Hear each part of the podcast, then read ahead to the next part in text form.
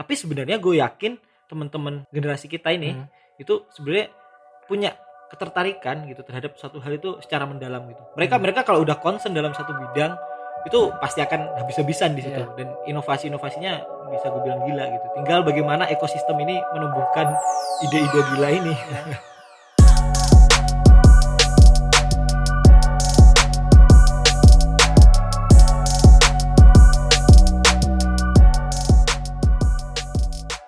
Halo teman diskusi, kenalin gue Unggul Ignananta. Hari ini gak akan jauh-jauh kita bicara seputar generasi kita dan tantangan era. Mulai dari setiap circle yang berbeda sampai karya dan kolaborasi berdampak yang ingin kita cipta. Tapi yang pasti, setiap karya yang besar selalu dimulai dari hal kecil. Karena itu, untuk memulainya dari nol aja ya.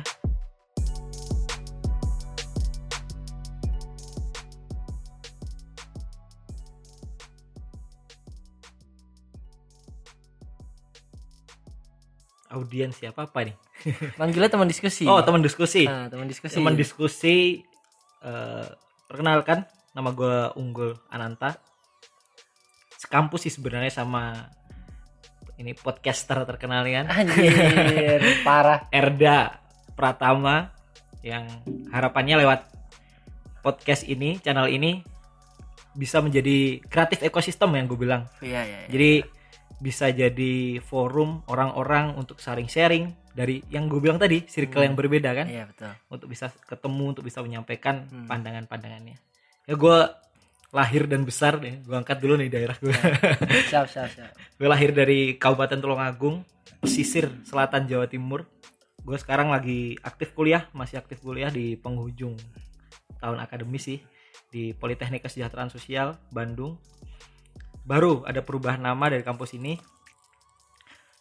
Gue juga concern karena jurusan gue di pekerjaan sosial, maka gue juga harus membawa satu perubahan, satu apa ya, warna baru sih di dunia pekerjaan sosial ini. Jadi yang lagi gue kerjain sekarang, satu tahun kebelakang gue nulis buku, judulnya gue bocorin dikit. Apa tuh? Jalan Panjang Pekerja Sosial. Asik. Kurang lebih ini merangkum sih perjalanan-perjalanan para pekerja sosial di Indonesia. Banyak orang yang tahu, tapi mereka tidak tahu sebenarnya perjuangan di balik para pekerja sosial ini. Jadi gue coba meng-capture kisah hidupnya, bagaimana dia membuat karya juga ini, karya berdampak yang coba dia para pekerja sosial ini buat gitu ya. Dalam buku ini. Itu buku yang keberapa? Yang kedua. Yang kedua ya sebenarnya. Buku yang pertama apa? Buku yang pertama ya gue bilang tentang generasi kita, judulnya Merajut Mimpi Pemuda Berdaulat Hari Esok. Ngeri ya ini. Gimana caranya seorang Unggul, dia semester dulu bikin buku itu semester berapa? Semester empat lima lima. Anjir, terus umuran gue tuh udah bisa bikin buku. Aduh. Mana judulnya itu filosofis gitu kan. Merajut Mimpi Pemuda yang Berdaulat di Hari Esok gitu. Say lu tuh. Ini udah buku kedua berarti ya? Iya. Nah. Tapi menarik tuh, ya udah kita cerita dari buku aja lah ya. Hmm, oke. Okay. Kayaknya gue nggak harus perkenalan kan? Nggak, nggak. Saya udah cukup terkenal. Iya. Iya, jadi. Konten uh, terus. Jadi apa namanya? Kita berangkat dari buku yang lu garap deh. Gue pengen okay. ya, karena orang penasaran juga sebenarnya. Kenapa? Gimana gitu caranya orang yang sibuk di perkuliahan, sementara hmm. dia beroisah juga, cuma bisa bikin buku gitu. Nah itu. Hal apa yang menjadi urgensi lu membuat buku gitu? Minimal tergerak lah kenapa gitu. Kok bisa gitu? Ya, uh, gue yakin semua karya sih sebenarnya selalu berangkat dari sebuah kegelisahan. Hmm. Entah kegelisahan itu pada dirinya sendiri, yeah. artinya itu evaluasi, oh gue ini kurang produktif dan lain uh. sebagainya, atau kegelisahan terhadap lingkungan sekitarnya gitu. Hmm. Jadi ketika melihat satu fenomena, satu situasi, oh ternyata gue pikir harus ada hal yang baru nih gitu. Yeah. Banyak orang yang berbicara soal pemuda, soal tantangan pemuda, tapi ya tidak semua menuliskannya. Yeah. Nah, salah satu jalan yang bisa gue tempuh yaitu menulis. Hmm. Sebenarnya nulis ini bukan hal yang susah kok. Kita dari S D kita sudah menulis gitu kan, yeah. menulis tugas segala macam. Tapi konsistensi kita untuk berkarya ini yang nah, jadi benar, benar. pertanyaannya gitu. Ya, berarti suatu karya sebenarnya itu kan selain dia harusnya menjawab tantangan di era sekarang hmm. dan yang terpenting itu berangkat dari kegelisahan kan. Betul. Sebenarnya sama sih, gue sharing hmm. juga, gue bikin podcast ada gelisah gitu. Nah, loh. Apa kita, tuh coba ceritain. Kita kita diskusi kan. Hmm. Cuma diskusi kita tuh kadang keren-keren lah menurut gue pribadi ah. gitu. Tapi kalau nggak di, di minimal ditaruh di tulisan pikiran kita, ah. itu kan nggak abadi jadinya. Betul. Jadi karena karena dalam rangka pemanfaatan teknologi gitu kan. Nice. Jadi kita harus bikin apa? Nah, sesuatu yang bisa diabadikan, yaitu Betul. melalui podcast salah satunya gitu. Hmm. Jadi minimal dengan kita diskusi gini nih terekam kan, hmm. para pendengar setia teman-teman kita minimal gitu, hmm. adik-adik kita lah. Atau anak kita tuh sepuluh tahun ke depan tahu dulu bapaknya tuh mikirin apa dan ngomongin apa di zaman dia muda yeah. gitu. Nah. Yaitu media literasi juga sebenarnya podcast ini kan. Uh, iya. Media literasi digital lah yang bisa kita akses sekarang.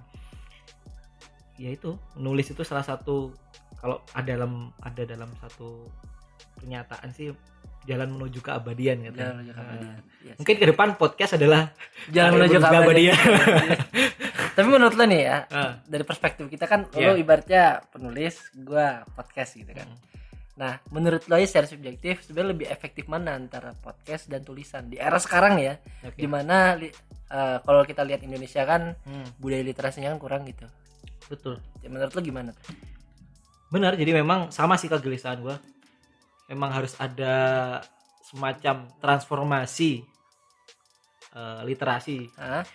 Yang mungkin kalau dulu kenapa harus media buku, karena semua orang masih dengan sadar dan menganggap bahwasannya ketika membaca dengan buku masih hmm. menjadi satu cara yang efektif gitu. Yeah. Tapi ketika ada pergeseran era yang kita tahu sekarang hmm. ini cukup kencang, yang gak ada salahnya juga literasi itu, informasi, pengetahuan dan sebagainya ditransformasikan dalam bentuk media digital, baik hmm. podcast, channel YouTube dan sebagainya, yang itu bisa diakses kapanpun, siapapun. hmm. Dan yang gue rasain hari ini, kayak lo misalnya sekarang buat podcast, ya gak terlalu butuh modal yang besar lah untuk yeah. membuat suatu karya. Yang penting? Yang penting dimulai dari nol aja. Iya. Yeah. Sesuai ordernya. Iya, siap-siap. Yang penting mulai dari nol yeah. aja gitu. Karena kalau kata Bimo dari Binomo itu kan, yeah. jadi banyak orang yang mulai satu hal itu dari ketiadaan gitu kan. Mm. Nah kita dari yang gak punya apa-apa, dari nol kan, bikin suatu hal gitu. Dalam nih filosofisnya eh, ini. Dalam banget sih ya. Tapi selain garap buku, garap apa lagi nih? Ya, gue sih coba, kalau mengejawantahkan terlalu serius ya biasanya, coba membuat satu gerakan baru hmm. nih sebenarnya di dunia pekerjaan sosial. Gue gak akan lari dari itu gitu. Walaupun yeah. gue sebenarnya orang yang paling tidak sepakat ketika pekerja sosial itu terkesan di ya apa, polarisasi lah. Jadi uh-huh. oh ini ini yang disebut sebagai pekerja sosial profesional dan lain sebagainya. Gue kurang sepakat sebenarnya karena yeah. istilah itu, karena memang setiap orang uh, punya potensi untuk dia bisa hmm. menjadi seorang social worker. Social worker. Yang itu dia punya dampak sosial dan lain sebagainya. Tapi karena memang dalam konteks profesionalitas, yeah, yang itu ada ilmu, ada kemudian skill, ada kemudian nilai. Ya gue pikir pekerjaan sosial itu lebih kepada nilai sih. Jadi value. Lo jadi value. Jadi lo ke, jadi entrepreneur itu juga ada nilai pekerja sosial. Lo jadi politisi ada nilai pekerja sosial. Yeah. Lo jadi aktivis juga lo di situ ada nilai pekerjaan sosial. Oke, selagi memang dia bergerak untuk society kan. Betul, betul, gitu. betul. Social impact. Hmm. Gitu. Jadi yang gue kerjain hari ini lagi develop startup sih. Kemarin Was, udah anjir startup. Uh, Oke. Okay. Terlalu ini ya. Ya gak masalah, tuangkan aja gitu. Jadi kemarin memang udah sempet buat namanya Olah Karsa. uh. Dia salah satu platform. Sebenarnya misinya adalah menjadi salah satu platform digital dalam pengembangan sumber daya manusia. hmm. Walaupun kemarin fokusnya ada di pengembangan komunitas, keterampilan dan lain sebagainya, hari ini di tahun dua ribu dua puluh kita mengusung satu tagline baru nih. Apa tuh? Apa tuh? Makanya gue bocorin dikit. Nah. Tagline-nya New Energy. New Energy. Jadi ada perubahan nanti. Ini pertama kali gue sampein statement ini. Siap, siap. Di podcast nah, ini. Eksklusif sekali nih ya. Eksklusif nah, sekali. Okay. Nah. Jadi nantinya, karena kemarin gue bawa tagline-nya teman berkarya, si teman berkarya ini nanti akan jadi komunitas. Gitu. Yeah. Jadi akan jadi komunitas, menjadi wadah untuk teman-teman di hmm. industri kreatif dan lain sebagainya. Boleh nggak teman diskusi podcast kita? Boleh banget. Jadi teman berkarya. Boleh banget. Boleh banget. Ya? Nah, boleh banget. Jadi Boleh. emang di situ banyak ada anak-anak teman-teman desain, ada yang teman-teman di entrepreneur, teman-teman di jurnalis dan sebagainya. Harapannya bisa jadi teman berkarya. Sesuai hmm. filosofinya lah, menemani hmm. gitu. Menemani ya. Teman. Dari nol nggak temaninnya? Dari nol. Oh, iya. Jadi yeah. friends in benefit gitu. Jadi F W B N gitu ya. Friends with benefit. Uh, okay. Ya nanti si Olah Karsa nanti gue akan coba arahkan di clue-nya adalah social innovation and investment. Oke, siap. Sangat progresif sekali gitu kan. Artinya hmm. yang penting gimana caranya kita sebagai generasi di era sekarang, mau lu sebut milenial atau Z hmm. atau apa segala macam, yang penting kita hidup di zaman sekarang dimana hmm. kita hidup itu nggak jauh dari teknologi. Betul. Yang penting kita masih punya value untuk contribute to society kan. Yep. Banyak caranya gitu. Lo bisa lewat jadi influencer, hmm. lo bisa jadi podcaster, hmm. atau lo ambil peran dibikin startup kan gitu. Yang penting kan kalau hmm. yang sering lo ulang dampak tadi kan, yeah. berdampak terhadap masyarakat gitu. Hmm. Jadi lo garap itu nih apa namanya buku hmm. buku masih on process nih ya? On process sama Olah Karsa nih. Oke. Okay. Itu. Selain itu ada di mana lagi? Ya, kalau yang untuk waktu sekarang itu sih dua itu yang gue ya. Lagi fokus. Di daerah ada nggak lo garap sesuatu gitu? Ada sih, dua tahun inilah gue alhamdulillah udah dua tahun ini bareng teman-teman di daerah gue di Tulungagung. Hmm. Gue coba inisiasi. Sebenarnya nyawanya kalau gue lihat dari setiap hal yang coba gue buat itu sama gitu. Apa tuh? Jadi mencoba menggabungkan simpul-simpul yang berbeda lah. Hmm. Circle. Ya, circle ya. Yang berbeda, simpul yang berbeda. Kalau Tulang Agus Ayati ini mewadahi teman-teman mahasiswa di berbagai macam disiplin ilmu untuk membuat satu karya. Hmm. Nah ini udah berjalan empat proyek. Jadi setiap proyek tuh nanti teman-teman di berbagai macam disiplin ilmu dia coba mewacanakan nih apa kira-kira perubahan hmm. yang bisa dimulai dari desa gitu. Iya. Sesuai dengan background pendidikannya. Sesuai ya? Background pendidikan masing-masing. Yang sosial coba buat apa sih inovasi yang bisa diterapkan. Hmm. Teman-teman di ekonomi apa segala macam. Jadi memang semangatnya semangat kebersamaan. Kalau gue bilang Uh, kolaborasi itu ya guyup rukunnya lah. Oke, guyup rukun. Nah ini yang kalau kita baca di bukunya Rhenald Kasali ya. Siap. Jadi hmm. yang kita butuhkan sebenarnya hanyalah lingkungan. Betul. Ekosistem tadi hmm. kan dimana kita bisa berkarya atau mungkin kita bisa menuangkan apa yang kita pikirkan gitu. Hmm. Kadang gini soalnya makin lu dewasa kan circle pertemanan lu masih sedikit. Hmm. Cuma kan bukan menjadi suatu alasan lu untuk tidak berkontribusi lebih luas gitu kan. Hmm. Jadi ditambah sekarang era digital lu bisa terkoneksi kemanapun, tinggal lu punya nggak lingkungan itu kan masalahnya. Hmm, Jadi betul, Rhenald Kasali itu bilang kalau old power itu dia membangun suatu hal itu memang sendiri-sendiri. Cuma sekarang nah. new power orang-orang muda kayak kita ini lebih kepada pemanfaatan light asset. Light asset tuh kayak sesuatu hal yang sifatnya tuh bisa di sharing. Hmm. Tapi kalau heavy heavy yeah. asset itu kayak perusahaan kan sulit tuh infrastruktur gitu, ya. Gitu kan. Nah tapi kan sering berkembangnya zaman gitu-gitu tuh malah ditinggal orang. Betul. Nah coba lu bayangin kalau lu pemuda lu punya infrastruktur yang besar, bayangin sepuluh tahun ke depan mau lu apain itu gedung kalau gak lu runtuhin kan. Iya. Nah tapi kalau lu startup gitu lu bisa bawa kemana aja gitu. Nah Betul. Itu yang mungkin ad, yang gue lihat dari seorang unggul gitu, membawa suatu kesegaran baru di mana dia bisa bikin ekosistem itu dari Olah Karsa dan Tulung Agung Society tadi. Nah, jadi new power itu emang Ha, apa ya harus bergerak dari sekarang gitu. Hmm. Cuma yang jadi masalah dia harus punya value gitu. Soalnya oh. kalau dia hanya sekedar bergerak jatuhnya malah eksistensi bukan esensi yang dia dapat gitu. Itu sih kalau kata gue pak. Jadi keren, keren. Dimanapun kita berada selagi nafasnya itu masih nafas keislaman dan keindonesiaan kan kalau kata Chanor sebagai orang Islam ya maksudnya. Ya, yang penting maksudnya, yakin aja. Yang penting yakin gitu. Kita usaha ntar juga sampai kan gitu. Betul. Tapi ada satu hal lagi yang bikin uh. yang bikin kita tuh benar-benar sampai selain usaha sih. Apa tuh? Konsistensi ya. Nah, kalau nggak konsisten kita kadang diketawain orang jadinya gitu loh. Hmm. Ya, tapi masalah ketawa cibiran di awal itu kan itu bumbu dari perjuangan kan. Sepakat gua. Hmm. Gitu. Berarti lo sibuknya itu ya. Tapi masih di Tulungagung Society? Masih, tapi kebetulan gua demisioner. Nah, jadi karena kemarin dua tahun sih keperiodean ah. direktur eksekutif, sekarang udah ada teman-teman yang baru, tetap jadi anggota di sana, hmm. bergerak di komunitas. Itu lo yang rintis? Iya, bareng teman-teman. Hmm. Oke. Okay. Siap-siap. Itu sebenarnya yang coba gue sampaikan di Olah Karsa juga sih, gue coba merubah budaya bekerja hmm. jadi buka, budaya berkarya gitu. Asik aja. Masuk lagi kan. Ini bisa dipakai orang mau nyalon presma ini nih kan. Yoi.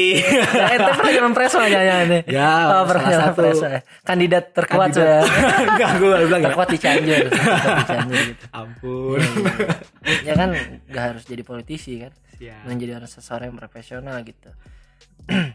Jadi itu, jadi hmm. gue coba merubah budaya bekerja jadi berkarya karena di setiap lo nggak tentu di setiap bekerja itu bisa berkarya gitu, uh. tapi ketika berkarya ya pasti lo melakukan sebuah pekerjaan. Yeah. pekerjaan. Ini menarik nih ngomongin masalah pekerjaan yang kita nggak bisa berkarya. Hmm. Itu gue kalau nggak dari Eric Fromm ya, yeah. atau entah dia tuh ngutip Karl Marx atau memang hmm. dari Karl Marx gitu. Apa tuh statementnya? Jadi apapun yang kita lakukan di era semenjak revolusi industri, khususnya sifat rutinitas bekerja lah kan, yeah. itu malah kita jadi teralienasi gitu. Teralienasi hmm. itu kan terasing dari diri sendiri. Okay. Misal lo kuliah. Hmm. Uh, tapi kalau Karl Marx itu mengilustrasikannya pekerja pabrik sih. Misal hmm. lo seorang unggul, seorang buruh di pabrik. Dia bekerja, pagi dia kerja, malam pulang, mal, uh, terus kecapean, ketiduran. Dan dia tidur makan itu sebenarnya bukan untuk istirahat, tapi ibaratnya baterai itu untuk dicas. Hmm. Terus lu kerja lagi. Nah, lu teralienasi tuh, lu kehilangan jati diri lu, makna. Yang mana makna diri lu itu bukan diri lu, tapi di mesin. Hmm. Gitu. Lu menghibahkan diri lu ke sana, yang mana lu kecanduan balik ke sana terus gitu. Nah, sama halnya kayak kita sekarang nih. Contohnya kuliah. Kita, karena kita terjebak dalam rutinitas kuliah ataupun pekerjaan, kita bingung mau ngapain lagi gitu. Karena sudah nyaman gitu loh. Dalam arti terjebak dalam zona nyaman tadi kan. Jadi ya P R kita tuh bisa nggak sih kita menantang diri sendiri gitu. Ya. Sebelum mau nantang dunia kan. Bisa nggak nantang diri sendiri untuk lu tidak teralienasi oleh apa yang lu lu garap dan menjadi rutinitas lu sekarang gitu. Mungkin bisa dengan memberanikan diri bikin apapun itu. Mungkin ya. Berangkat dari podcast, tulisan. Bebas banyak, bebas banyak gitu. Tinggal lu mau ambil peran di mana gitu.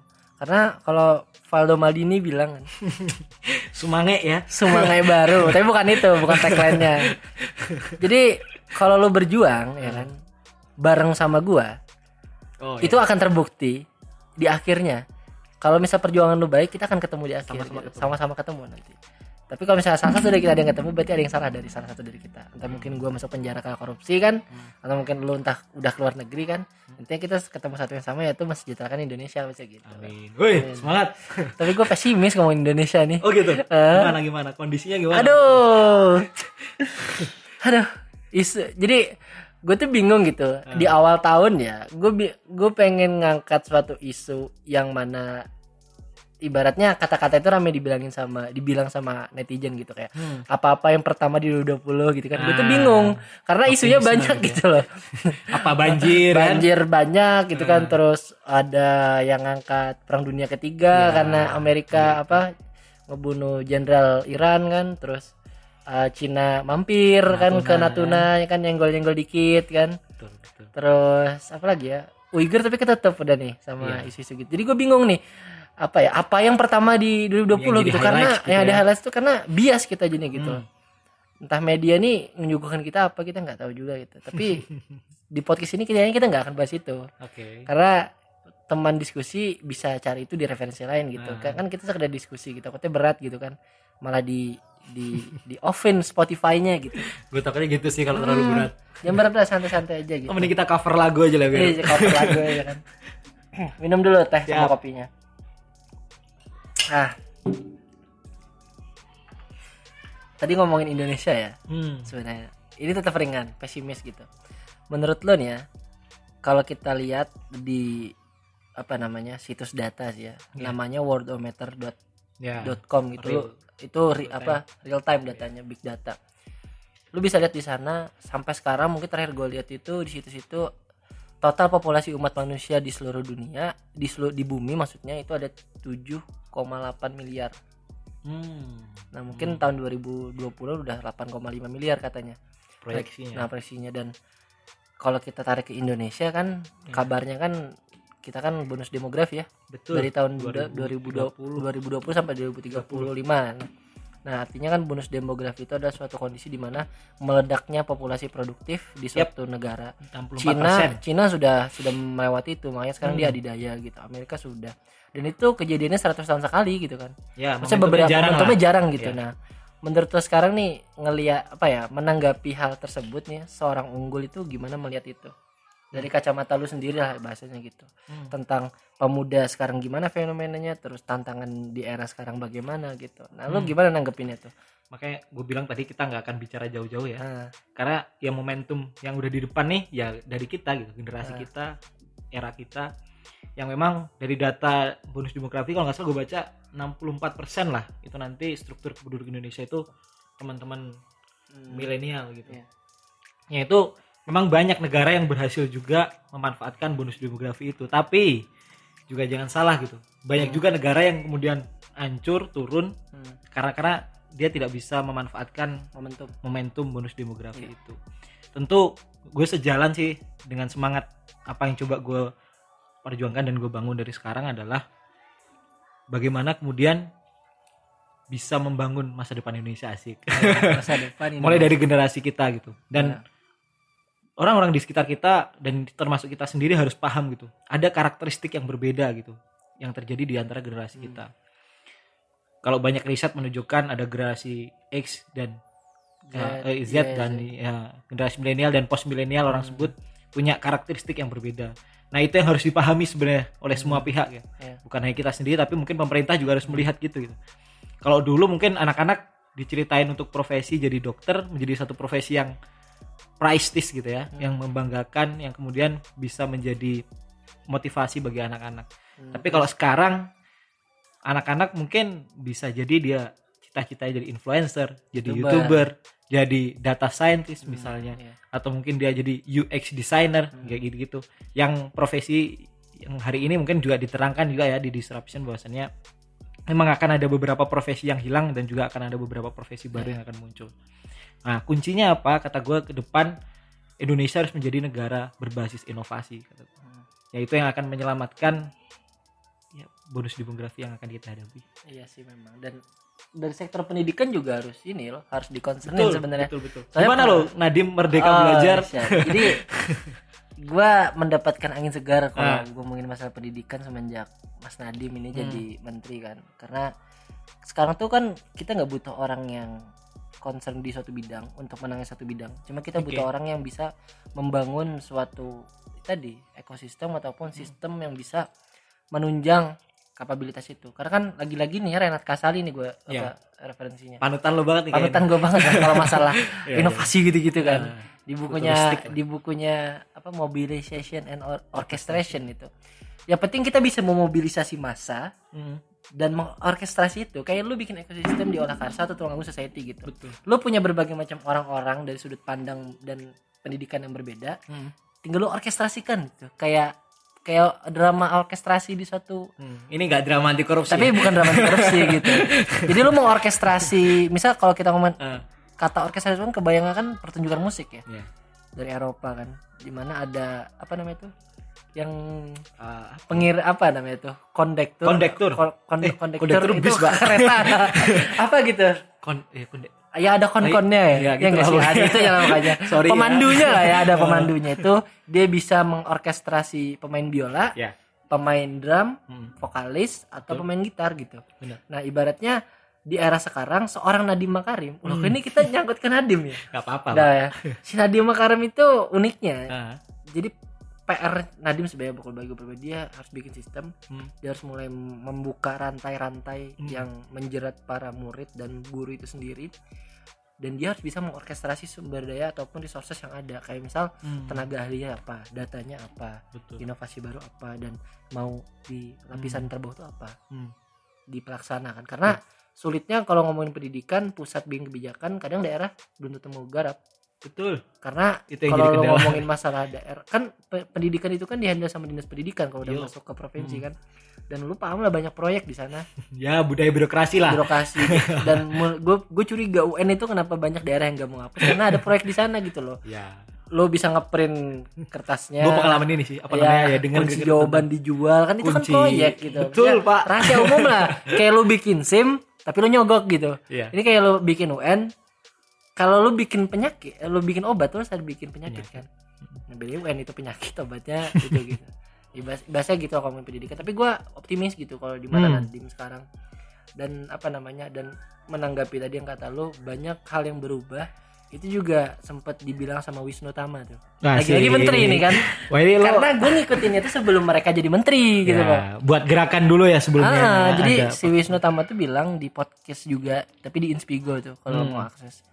Jadi dia bilang bahasanya sekarang itu yang berubah adalah cara milenial berpakaian. Masih. Jadi milenial itu nggak suka formalitas. Hmm. Dalam artian dia membunuh keformalitasan itu gitu. Makanya Jokowi memaksakan sepatu nggak lagi pantofel tapi sneakers. sneakers kan dia kan menyesuaikan. Gue pikir pertama juga ya presiden pakai gitu. Iya. Dan dia pakai motor mu itu ya, kan motor. Walaupun gue nggak tahu nih gimmick klasik, atau gimana kan. Ya karena gimmick politik wajar lah. Ya. Dan terus apa namanya Wisnu Tama itu bilang katanya sekarang itu malah orang-orang itu sulit disuruh pakai seragam kalau kerja. Hmm. Karena kita ya tadi milenial itu membunuh formalitas dalam be- pekerjaan atau pendidikan. Milenial tuh ngebunuh T V itu udah dia bunuh gitu loh. Iya, makanya pengennya YouTube gitu. Makanya nah, rating nah T V ya. Maksudnya ya gitu tuh banyak hal-hal hmm. yang sekarang tuh berubah yang milenial itu enggak suka gitu, dan yang terpenting bagaimana cara kita mengetahui itu dengan riset yang mana outputnya data. Makanya di Makarim juga data itu penting gitu. Yeah. Kita percuma kita bikin kurikulum tapi kita nggak tahu data yang dibutuhkan anak-anak sebenarnya apa dan tantangan sekarang itu apa gitu. Kalau ngomongin pendidikan mah kayak gitu, dan kita dibanyakan sudah dibunuh oleh milenial itu sendiri. Bukunya tuh ada nggak? Cuma gue belum belum baca. Hmm. Seksi banget tuh di Gramedia tuh judulnya tuh lima puluh hal yang dibunuh milenial. Covernya hitam tuh. Oh iya. Nah, ada udah tuh bukunya. Keluar, udah keluar. Cuma hmm. nggak tahu buku siapa. Gue lupa namanya. Pokoknya ada tuh. Keren-keren. Dari radio dibunuh jadi podcast. Yeah. Terus T V jadi YouTube, bimbel, bimbel jadi, jadi ya, ruang guru, ya, Olah Karsa bisa juga. Nah, maksudnya banyak lah. Nah, balik lagi nih ke Rhenald Kasali gitu kan, hmm. kunci negara agar mampu bisa bertahan di masa depan. Selain kata lo tadi inovasi, karena inovasi itu kan dampak dari kita mempunyai referensi dan mampu membaca peta teknologi sekarang kan. Betul, betul. Di era disruptif lah kalau pakai bahasanya Rhenald Kasali kan.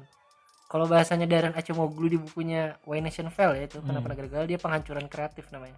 Hmm. Jadi ada sesuatu yang dihancurkan karena itu kreatif dan itu membunuh pasar yang lama gitu. Kayak okay. Ojek.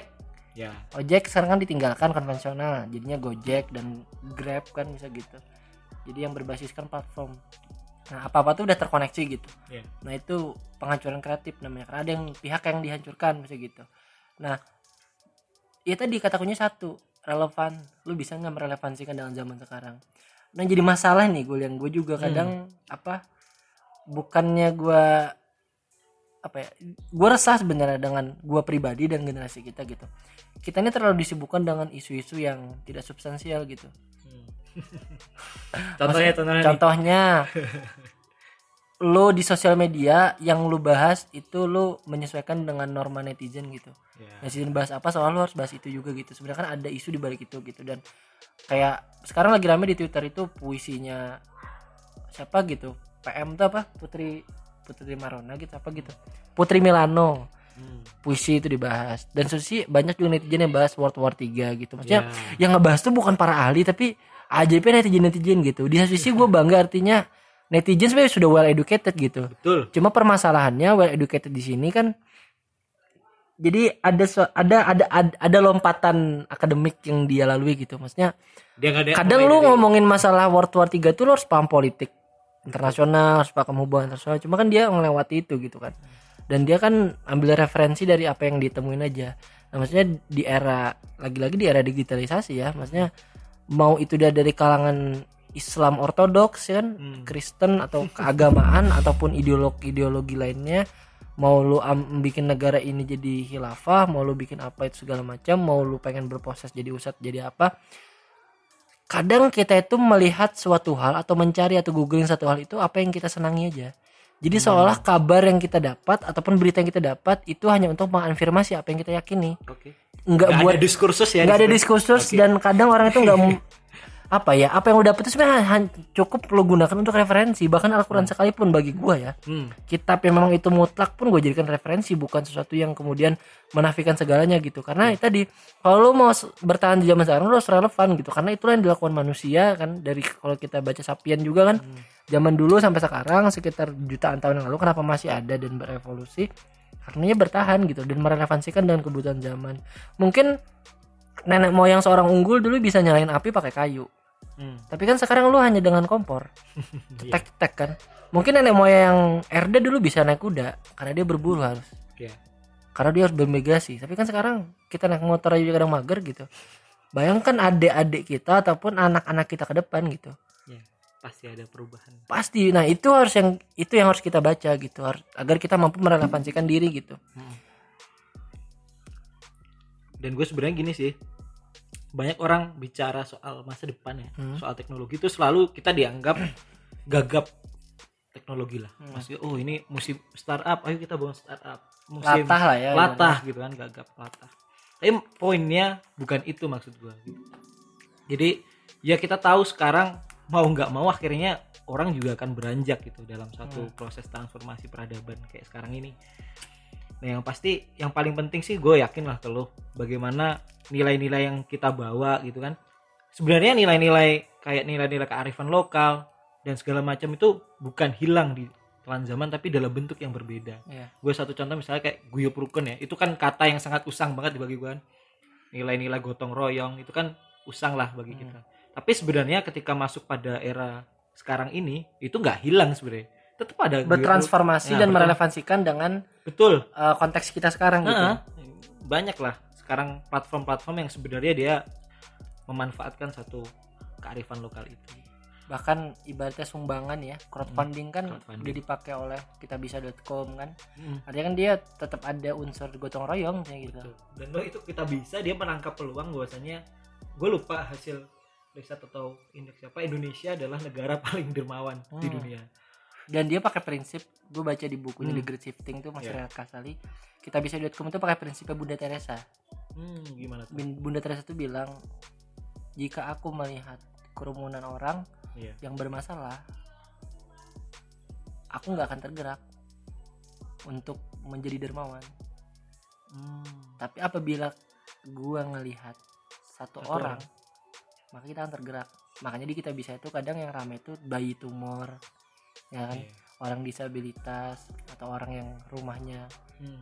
digu- terkena bencana, dan dia cenderung per orang gitu, individual yeah. karena dia mengandung story yang banyak hmm. ya kan. Dan kita bisa bisa ya bahasa dalam tanda kutip mengemas lah mengemas itu story masing-masing menerima manfaat. Dan itu kita harus mengakui bahwasannya adanya kita bisa juga sangat berdampak loh. Iya yeah, berdampak. Banyak gue dengar ada teman-teman yang di yayasan, salah satu di, di Solo kalau nggak salah, dia mengumpulkan karena pendiri yayasan itu, pendiri yayasan untuk H I V/AIDS untuk anak, hmm. dia adalah seorang tukang parkir pak, yang selama ini udah berkiprah menampung teman-teman H I V/AIDS. Hmm. Nah itu kan gerakan-gerakan seperti ini kalau dulu hanya bisa dilakukan secara konvensional, hari ini dengan dia di up di kitabisa dot com, gue dengar kemarin terakhir dapat sembilan ratus sepuluh juta kalau dalam beberapa hmm. hari gitu. Itu membuktikan ya gitu tadi, kepedulian masyarakat dan ya niat baik hati masyarakat itu sebenarnya nggak akan berubah gitu. Hmm. Hanya modelnya yang berbeda. Benar. Nah ini kan ngomongin masalah perkembangan zaman dan hmm. merelevansikan dengan zaman, tentu pada akhirnya apapun yang kita kerjakan konteks dalam pekerjaan itu cenderung berubah menjadi hal yang sifatnya digital banget. Kayak misalnya hmm. ojek konvensional jadi betul. Ojek online gitu, dan cara kita bersedekah ya kan itu jadi yeah. crowdfunding di kitabisa dot com. Nah dan ba- gue lihat tuh, gue nonton Mata Najwa kemarin apa ya beberapa bulan lalu lah, hmm. dia ada ngebahas masalah pemuda ataupun tantangan zaman, gue lupa lah hmm. karya-karya gitu, yang dia tuh munculin sosok-sosok pendiri startup. Nah kayak misal Uh, lu pernah lihat startup Wahyu nggak namanya? Yeah. Wahyu itu kan untuk meng- meng- mengorkestrasi Rumah. warung gitu loh, yeah. agar dia bisa mandiri dan mampu membaca zaman juga gitu. Sekarang kan ada lagi tuh Warung Pintar. Ya. Warung Pintar ya. Terus yeah. ada uh, Halodoc kalau nggak salah. Halodoc, gitu. Halodoc tuh banyak macamnya juga ternyata. Yeah. Gak Halodoc doang yang dokter-dokteran gitu. Yang kalau konsultasi psikologi itu refill ya nggak salah. Bukan namanya. Ya gue lupa juga tuh ya ya, ya refill itu nggak salah yang sosial ya psikolog ah, psikolog kan. Nah tapi pertanyaannya adalah hmm. kalau kita lihat mengac- berkaca dalam bagian pendidikan kita, peksosnya di mana arahnya? Kalau ngebaca yeah, hal kayak yeah, gitu yeah, yeah. Kalau menurut lu ya uh. psikolog udah ada hmm. aplikasinya kan, konsultasi psikologi, dokter udah ada Halodoc hmm. kita kan ada irisan kan sebenarnya gitu, social worker social worker nah kira-kira ada, lu optimis nggak sih bahwasanya seorang pekerja sosial itu mampu menghibahkan dirinya, mengabdikan dirinya, tapi dalam konteks digital gitu. Hmm. Jadi menembus menembus sekat-sekat geografis lagi. Betul. Nah, menurut lo gimana tuh? Gue sebenarnya lihat fenomena ini di satu sisi dalam perenungan gue ya.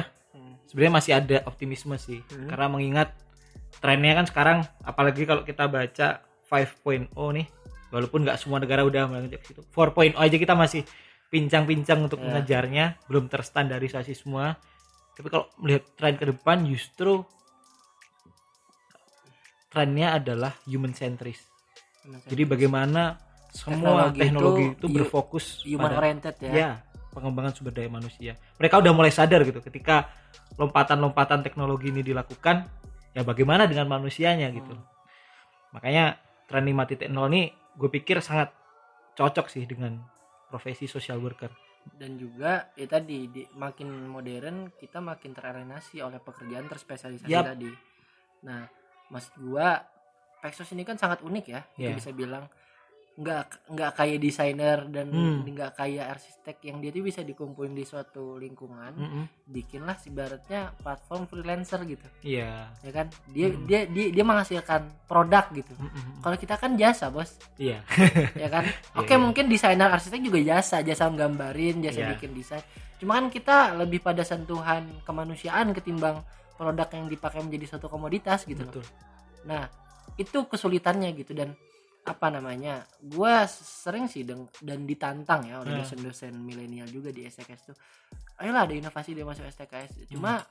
yang jadi autokritik bagi gue di kampus nih ya, ketika beberapa dosen menantang kita untuk berkarya, tapi sistem pendidikan di sana hmm. yang belum kondusif untuk membuat kita berkarya bagi gue ya. Sepakat gue. Jadi kita tuh seolah-olah disibukkan dengan kegiatan kuliah. Bagaimana yang, kita bisa mengeksplorasi. Apalagi, gitu apalagi ya. Kedinasan loh. Betul. Kedinasan itu kan iklimnya birokratis sekali gitu kan. Nah, lu gimana mau create something dan contribute to society ketika lu masih sibuk dan urusan akademis dan lu belum menyelesaikan urusan diri sendiri gitu loh. Mm-mm. Dan apalagi lu belum bisa berdamai dari diri sendiri. Lu gimana mau mengabdi ketika lu masih orientasinya ke duit gitu loh. Iya. Karena gini, apa ya, rahasia umum lah ya, orang masuk kampus gitu tuh kan bukan pilihan pertama, mayoritas. Kalau kita hmm. riset, berani gua tuh. Iya gak sih? Iya, iya, iya, iya. Cuma jadi masalah tadi, motivasinya kurang kuat gitu loh. Maksudnya hmm. bukan kampus kita aja, kampus lain juga gitu. Beda dengan teman-teman U I, teman-teman U G M hmm. yang memang mereka pilihan pertama atau apa gitu. Tapi beberapa kampus-kampus kecil di ataupun swasta di da- daerah yang mungkin hmm. dia punya karya juga, itu pengecualian gitu. Yeah. Cuma kalau lihat secara umum mayoritas, kadang kenapa kita kadang suatu karya tuh ha, tidak datang dari daerah karena iklimnya yang belum yeah. kondusif, ekosistem gitu. Ekosistemnya tuh belum di, belum menunjang kita untuk berpikiran untuk berkarya gitu. Kalau nah itu menurut lo gimana tuh? Ya itu gue gue sepakat juga sih, maksudnya kita keluar di tempat yang sama. Hmm. Memang hari ini kita nggak bisa sih, ini tentang karir, tentang karya, tentang apapun lah yang kita lakukan ini, kita nggak bisa nggak bisa linear kayak dulu lagi gitu. Pertumbuhannya tuh nggak bisa nggak yeah. bisa di linear gitu. Sekarang tuh udah eksponensial berarti ya pertumbuhannya, lompatan-lompatan yang harus dilakukan. Bahkan kita keluar dari rutinitas yang biasanya kita lakukan gitu. Kalau gue bilang pekerjaan sosial juga menjadi salah satu, walaupun ini gue agak masih agak pesimis. pesimis juga sih maksudnya ketika apakah kita bisa gitu. Karena gini Pak, di kita diajarkan misalnya case record misalnya hmm. tentang catatan kasus ini, gue bahas detail deh. Hari gini sudah sedemikian rupa ya catatan hmm. apa model jejak digital. digital dan segala macam. Kita masih berpaku dalam satu metode yang catatan proses, catatan yang kemudian masih konvensional. konvensional. Walaupun gue tahu itu pasti ada pertimbangan ketika berkaitan dengan tulisan, ada otentik di situ dan sebagainya. Tapi kan data itu bisa kemudian dibantu di mungkin apalah kemudian rekam jejak digital, uh, rekam digital dan segala macam. Kita sering mendengar teknologi pekerjaan sosial, tapi menurut gue hari ini gue belum pernah melihat satu bukti konkret ya, dari teknologi pekerjaan sosial itu. Hmm. Banyak hal sebenarnya celah-celah untuk bisa uh, mendigitalisasi pekerjaan sosial. Bukan menghilangkan peran manusia dalam pekerjaan sosial, hmm. tapi paling tidak bisa apa ya, menimbulkan multiplier effect lah ya, ya. yang bisa ditimbulkan dari situ. Apa namanya, sebenarnya di sisi gue optimisnya karena gini, gue hanya menunggu seseorang ataupun momentum di mana ada yang tergerak untuk mengorkestrasi resources hmm. yang ada gitu. Iya. Siapa itu masalahnya? Jangan-jangan lu gitu kan. Waduh, atau gue atau orang lain kita semua. Nah, salah apa ya? Bagi gue sih itu gue pesimis ketika ya tadi pemuda kita di zaman sekarang ketika dia masih disibukkan dengan isu-isu temporal ya kan, hmm. isu-isu yang apa namanya jadi tren gitu kan, yeah. yang naik ke permukaan namun tidak substansial, ya kita kita kapan mau berkarya bos gitu loh, yeah. lu sibuk dengan dunia lu sendiri gitu. Itu apa namanya, itulah generasi kita generasi kita ya. Tantangannya juga itu gitu. Betul. Kan betul ya. Tadi kadang anak-anak sekarang nih ya, termasuk gua dan lo semuanya, kita pengen tampilan ataupun uh, apa ya, bentuk suatu kegiatan, program atau apapun itu dalam bentuk yang sederhana mungkin, hmm. sederhana, ramah dengan kita. Tapi sebenarnya gue yakin teman-teman generasi kita ini hmm. itu sebenarnya punya ketertarikan gitu terhadap suatu hal itu secara mendalam gitu. Mereka hmm. mereka kalau udah concern dalam satu bidang itu pasti akan habis-habisan di situ, yeah. dan inovasi-inovasinya bisa gue bilang gila gitu. Tinggal bagaimana ekosistem ini menumbuhkan ide-ide gila ini. Yeah. Bener kata orang tua tuh, main main lu kurang jauh gitu. Nah, itu harus main main jauh-jauh itu dalam artian ketemu orang baru itu buat membuka perspektif nah, gitu. Apalagi, uh. dan sekarang tuh kan apa namanya? Jadi apa laporan ya, laporan dari World Economic Forum itu kan yeah. di era sekarang itu akan terjadi banyak disrupsi hmm. ataupun perga, apa ya teknologi baru yang itu itu intinya adalah dari laporan itu bahwasanya ada pekerjaan yang akan hilang. Hmm. Ada sekitar lima puluh persen pekerjaan yang hilang tergantikan oleh artificial intelligence yeah. ya kan. Terus uh, dan t- perangkat-perangkat lunak seperti komputer komputerisasi. Gue nggak pesimis, gue optimis. Cuma gue lanjutin dulu nih. Hmm. Tapi di satu sisi laporan yang menarik adalah ada seratus persen pekerjaan yang baru. Yeah. Nah artinya apabila ada satu juta pekerjaan, lima ratus ribunya tuh hilang. Tapi akan menimbulkan satu juta pekerjaan lagi. Artinya ada satu juta lima ratus pekerjaan kan. Betul. Kalau kita pakai statistik gitu tuh. Nah, misal gini. Dulu uh, lu lu kebayang enggak sih maksudnya gini. Mobil itu kan ada kan di abad ke delapan belas akhir ketika mesin uap hmm. ataupun apa ya? Teknologi motorik gitu kan udah ada gitu. Nah, dan gue yakin tukang parkir belum ada zaman itu. Mungkin yeah. abad ke sembilan belas kan tukang, par- tukang parkir ada sejalan dengan Adai mobil. Adai mobil. Okay. Ya enggak sih? Yeah. Dan sekarang oke okay, mungkin tukang parkir sekarang tuh sudah jadi apa namanya? Kalau di mall-mall mungkin lo dia hanya hmm. jadi otomatis gitu. Yeah. Kayak tol. Bahkan gue ada temen, dia buat startup, dia bisa booking parkiran, Pak. Yeah. Jadi tinggal scan barcode kan. Nah. nah, permasalahannya bukan masalah tukang parkir yang nanti akan tergeser oleh mesin atau komputer. Hmm. Tapi permasalahannya adalah mampu nggak kitanya manusia memanfaatkan teknologi yang ada, teknologi yang ada untuk membuat suatu hal baru yang mana kita tuh bisa survive di sana gitu. Ya kan kata kuncinya adalah gimana caranya si tukang parkir itu dapat pekerjaan yang baru ketika ada teknologi baru, dia harus merelevansikan dong dengan zaman dia gitu. Betul. Ibaratnya apa ya? Ini kayak mau nggak mau suka nggak suka teknologi nih. Iya, ya makanya gue bilang tadi wah kita mendung uh, arus tapi gimana gitu. Ini bahasanya Yuval Noah Harari ini gini. Kalau kalau lu ng- nggak ngikutin eh bukan Yuval deng bahasa ulama bahasa ulama entah ulama dari apa itu pokoknya di luar negeri deh, teknologi ini kan mayoritas datang dari barat yang gue mm. kalau lu ngikut kalau lu nggak ngikutin teknologi lu akan ketinggalan yeah. tapi ketika lu ngikutin ketika lu udah nggak sadar lu akan hancur mm. bahasanya gitu tuh. Jadi gimana caranya kita dalam titik tengah itu dimana kita sadar bahwa teknologi ini penting tanpa menyampingkan aspek kemanusiaan mungkin yang mulai tergeser gitu. Makanya kan ada tadi lima titik nol kan yeah, yeah. Nah gitu, jadi gue optimis sebenarnya dengan apapun yang baru gitu asalkan kita bisa survive. Dan lagi-lagi ya sistem pendidikan itu harus mampu Uji, menjawab tantangan itu. Zaman gitu loh. Betul. Apa yang sekarang rame gitu-gitu. Tapi gue, ya tadi kalau ngomongin masalah rejim ya, gue optimis dengan orang di sekelilingnya yang membawa nafas segar lah, walaupun banyak orang lama juga kan. Iya. Ya, tapi ya itulah rejim. Kalau lu ngomongin masalah politik kan don't hate player, but hate the game gitu loh. Ya. Apalagi sekarang kan udah bersalaman dan iya. tidak ada lagi cebong dan kampret kan. Iya. Gitu. Gue gue ini sih, maksudnya bicara soal pendidikan, gue agak salut sama India. India ya kalau kita bilang posisi negara ya mungkin hari ini hampir sama lah kondisi Indonesia dan India. Tapi C E O Google pak sekarang dari India gitu. Dari India ya. Dari India. Mereka sebegitu concernnya memikirkan satu sistem pendidikan yang relevan dengan zaman gitu, dari hmm. Bangalore dan sebagainya lah.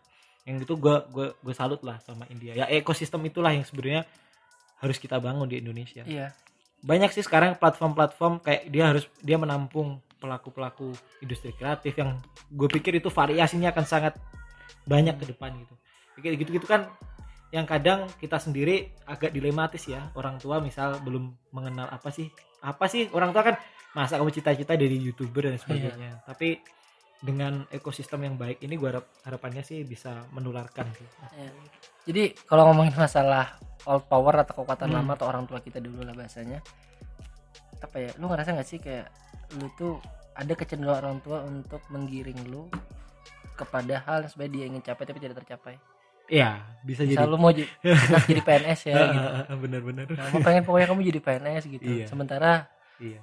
Ayolah gitu. Sekarang sementara, tuh cuma iya, P N S gini, yang gini, menjamin gini. hidup gitu. Lu bisa jadi YouTuber, lu bisa pilih hal lain gitu. Mm-mm. Cuma namanya orang tua kan. Mm-mm. Jadi kita harus nurut aja gitu. Tapi di sisi kita juga berhak kan untuk memberikan suatu hal baru gitu. Tapi gue yakin sih setiap orang tua ya sebenarnya mereka ingin hanya, yang terbaik, ingin yang terbaik dan mengkhawatirkan sebenarnya ya. Makanya dia pengen kita, yang terjamin kan. Uh, tapi lagi-lagi yang menjamin nasib kita sendiri ada diri kita sendiri, diri kita sendiri. Dan gue kan gue kadang kesel gitu ya lihat orang, wah enak jadi P N S lah aman nasibnya, yang nentuin nasib lo ini emang emang sih kalau kita diangkat dari P N S yang angkat wali kota nih misal. Iya. Berarti lo menuhankan wali kota dong kira-kira. Sebenarnya kan Tuhan sudah menjamin nih, Tuhan sudah menjamin hmm. rezeki setiap hambanya gitu. Bahkan se seekor hewan, ya makanya hewan itu kenapa kita harus takut kan ya. Gitu. Benar-benar. Itu yang ya, butuh keberanian memang untuk hmm. itu tantangannya itu ya. Panjang lebar nih kita kemana-mana nih. Eh, aduh. Nggak kerasa nih udah empat puluh tujuh menit gitu. Ya. Sebenarnya sih nggak jauh dari ini walaupun kita nanti bahas panjang lagi kan. Iya. Uh, gini lah terakhir nih bagi gue hmm. uh, apa namanya sebelum gue tutup gue mau nanggapin satu hal tadi kan hmm. milenial sebenarnya suka hal-hal yang baru gitu yeah. Makanya sekarang tuh B U M N ataupun lembaga pemerintahan tuh bikin suatu kegiatan bukan lagi namanya seminar hmm. tapi fest-festan. Tapi harapan gue ini gak cuman nama ya, bukan lagi-lagi nama, bukan, nama. bukan hanya seremonial ya, bukan hanya, seremonial. bukan hanya ibaratnya apa ya penghabisan anggaran. Bos milenial itu bukan hanya sneaker doang ya. Bener-bener. Jadi kan mungkin teman-teman hmm. kita ada yang bikin yeah. Millennial Fest, yeah. Daihatsu bikin apa Fest gitu, yeah. Terus Toyota bikin Fest, Narasi bikin apa Fest, Fest festival gitu seolah-olah kan, karena kita tuh suka hal yang tidak formal gitu loh. Betul. Nah, jadi apa ya itu kalau negara ya udah mengarah ke sana, cuma hmm. walaupun bergelak itu merangkak, tapi gue masih optimis gitu loh. Terus uh, yang main gue tanyain terakhir nih ya, hmm. sebelum kita terlalu lama nih, uh, pesan lu deh ke teman-teman tuh apa sih gitu. Hmm. Ya mungkin visi besar lu gitu. Yeah. Yang teman-teman juga bisa garap bareng gitu. Di gini sih sebenarnya gue gue agak gak enak juga gitu kan karena belum belum ada satu hasil karya konkret yang bisa gue hmm. sampaikan. Tapi paling tidak lewat podcast ini harapannya banyak inspirasi yang muncul, teman-teman yang mendengarkan dari podcast Erda ini banyak yang tergerakkan gitu sehingga lahir lagi Erda-Erda yang lain. Oh iya kan? Jangan unggul-unggul yang lain dan gitu, narasumber yang lain gitu. Atau Erda yang unggul nih. Nah, nah. Tapi poin pentingnya adalah lewat podcast ini kita bisa menggandakan ide dan pandangan setiap narasumber yang hadir, teman-teman yeah. semuanya. Mungkin lain waktu Erda bisa ngundang lah siapa lagi tokoh yang bisa memberikan dampak lebih luas ke teman-teman semuanya. Dari gua sih ya tadi tetap dalam visi yang coba gue bawa aja kayak nyalon apa ya pak. Hari ini sudah eranya kita semuanya tidak lagi menunggu waktu berapa tahun ke depan, waktu ini sudah waktu kita semua. Dari circle manapun teman-teman hari ini bisa saling berhubungan, potensi kolaborasi apapun bisa mulai kita rajut kan karena kita terkoneksi, kata kita saling terkoneksi dimanapun berada tidak menjadi satu halangan. Ya harapan gue teman-teman ke depan anak muda ini, gue pengen stigma di masyarakat nih kalau mendengarkan anak muda nggak lagi mendengarkan tentang apa ya, tentang emosi yang selalu meluap-luap, hmm. tapi selalu teringat ketika ngomong anak muda ya inovasi, karya, karya dan lain sebagainya. Nah itu yang bareng-bareng kita harus coba bangun, teman-teman yang bergerak di uh, kesenian, teman-teman yang bergerak di teknologi, teman-teman yang berwirausaha hari ini atau teman-teman mahasiswa di jurusan apapun, hari ini kita bisa membuka peluang kolaborasi bareng-bareng. Dan apa sih dampak dari kolaborasi yang kita ingin bangun adalah untuk kebaikan sesama, untuk society, hmm. bring back to society kan tadi. Yeah, yeah. Itu yang sebenarnya jadi poin penting sih. Make Indonesia Great Again. Make Indonesia Great Again. Ah, gini, gini, gini. Gitu. Thank you okay. Tum sudah diberi kesempatan mampir di podcastnya. Justru gue yang thank you nih karena udah berapa ya minat lah kan bagi sharing-sharing ke teman-teman gitu. Karena gue apa ya nggak muluk-muluk sih, nggak hmm. harus datengin tokoh yang wow banget gitu. Hmm. Karena yang gue cari kan bukan eksistensi tapi esensi dari suatu pembicaraan gitu. Karena ilmu bisa lu dapat dari mana aja, nggak harus dari influencer dan hmm. seorang akademisi. Yeah. Jadi bagi gue karena semua manusia itu punya nilai kebaikan tersendiri, hmm. jadi kita hanya membuka perspektif di sini gitu. Yeah. Dan apa yang kita omongkan sekarang pun belum tentu menjadi suatu kebenaran gitu. Iyalah, kan? Makanya kita membuka ruang diskusi seluas-luasnya gitu. Betul. Mau dibantah silakan, yang penting konstruktif gitu kan. Hmm. biar nggak men, biar menghindari perdebatan lah yang nggak konsumsi kayak di L C gitu gitu kan yang nggak menghasilkan output gitu lah, ini nggak ada output ya gitu kan adanya malah peningkatan rating televisi aja gitu loh gitu sih paling ya maju terus lah pokoknya siap siap siap oke semoga bukunya cepet beres siap thank you startupnya men- menyempurna terus ya kan terus apa namanya kuliah cepat selesai ya amin nggak mau semester sembilan nih ya? Nah, pokoknya gue yang terbaik aja lah ya, siap, siap, siap. Oke deh ya kalau kayak gitu selamat untuk berkontribusi ke society kan siap dan tetap konsisten ya kata kuncinya nah, oke yaudah akhir kata bila terus bagi daya berdoa naya assalamualaikum warahmatullahi wabarakatuh waalaikumsalam warahmatullahi wabarakatuh.